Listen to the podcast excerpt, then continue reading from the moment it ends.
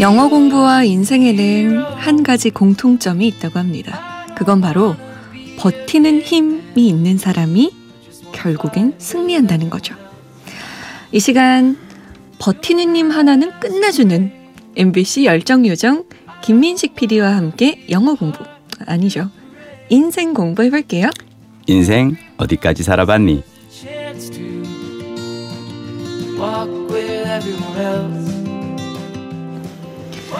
잠 못 드는 이유 산하 인생 상담소의 소장님이시죠?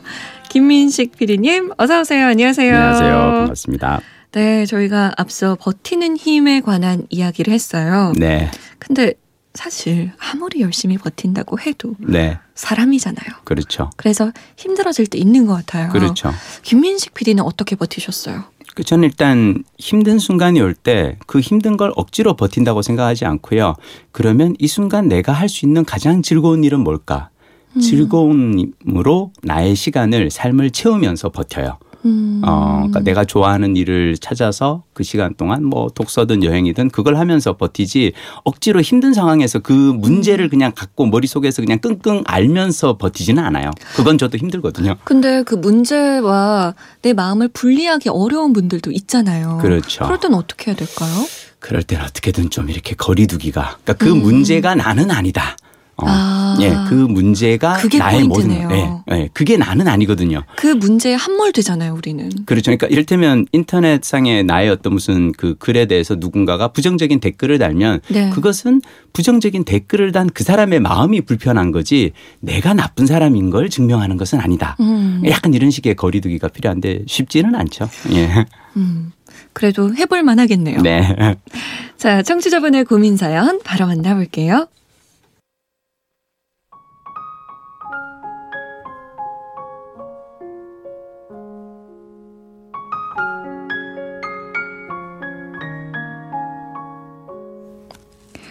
스물일곱 대학원생입니다. 저의 문제는 사람을 만날 때 득과 실을 따진다는 겁니다. 그것도 엄청 계산적으로요. 예를 들면 이 사람과 만나는 건 4시간이 너무 아까워.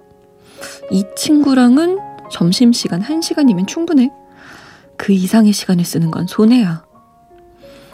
이 사람과 놀면 이만큼의 돈이 드는데 아, 그 돈을 쓸 만큼 재밌지는 않아. 하는 식으로 말이죠.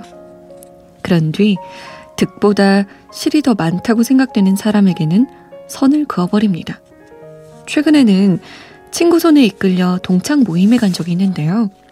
분명 그 자리에서는 하하호호 잘 놀았거든요. 그런데 집에 와서는 아, 시간 아깝다, 돈 아깝다 하는 생각이 들어서 너무 괴로웠습니다. 이러다 보니 사람을 만나지 않는 날이 더 많아졌고 요새는 혼자 있는 시간에 더 익숙해져 버렸네요. 제가 원래 사람을 가려서 만나고 사람을 만나는데 플러스 마이너스를 생각했냐 하면 그런 건 또 아닙니다.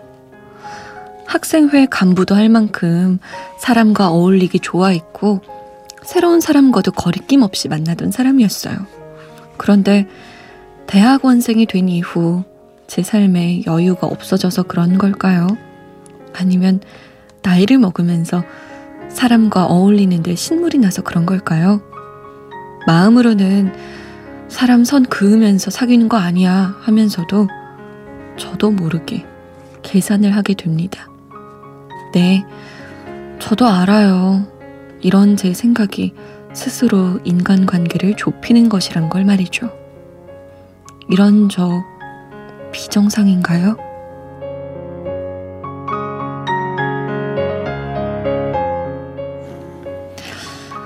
사람을 만날 때마다 자꾸만 득과 실을 계산하게 되는 것 때문에 고민이라는 음.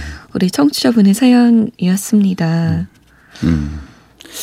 비정상 아니고요. 이분 지극히 정상이죠. 음, 음, 인간은 수십만 년 동안 수렵 채취 생활을 하면서 수렵 채취 생활을 하면서 진화해 오면서 어떤 것이 나에게 생존에 더 유리한가. 그러니까 제한된 자원으로 살아가기 위해서 어 항상 득과 실을 따지면서 살아왔거든요.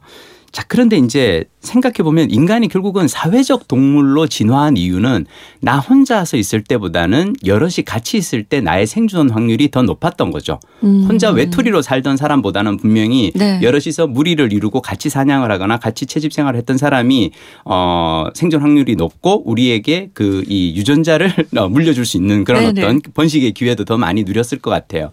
그렇게 생각해 보면 어 혼자 있는 것보다는 사실은 여럿이 같이 있는 게 분명히 득이거든요. 음. 자, 그럼에도 불구하고 어 혼자 있는 시간을 좋아하죠. 어, 사람들은 아무래도 왜냐하면 여럿이 있다 보면 에너지를 많이 뺏기기도 지칠 하고 때가 지칠 있죠. 때가 있죠. 네. 자, 그러면 우리가 뭘 생각했으면 좋겠냐면 그럼 그 혼자 있는 시간을 득으로 만들었으면 좋겠어요.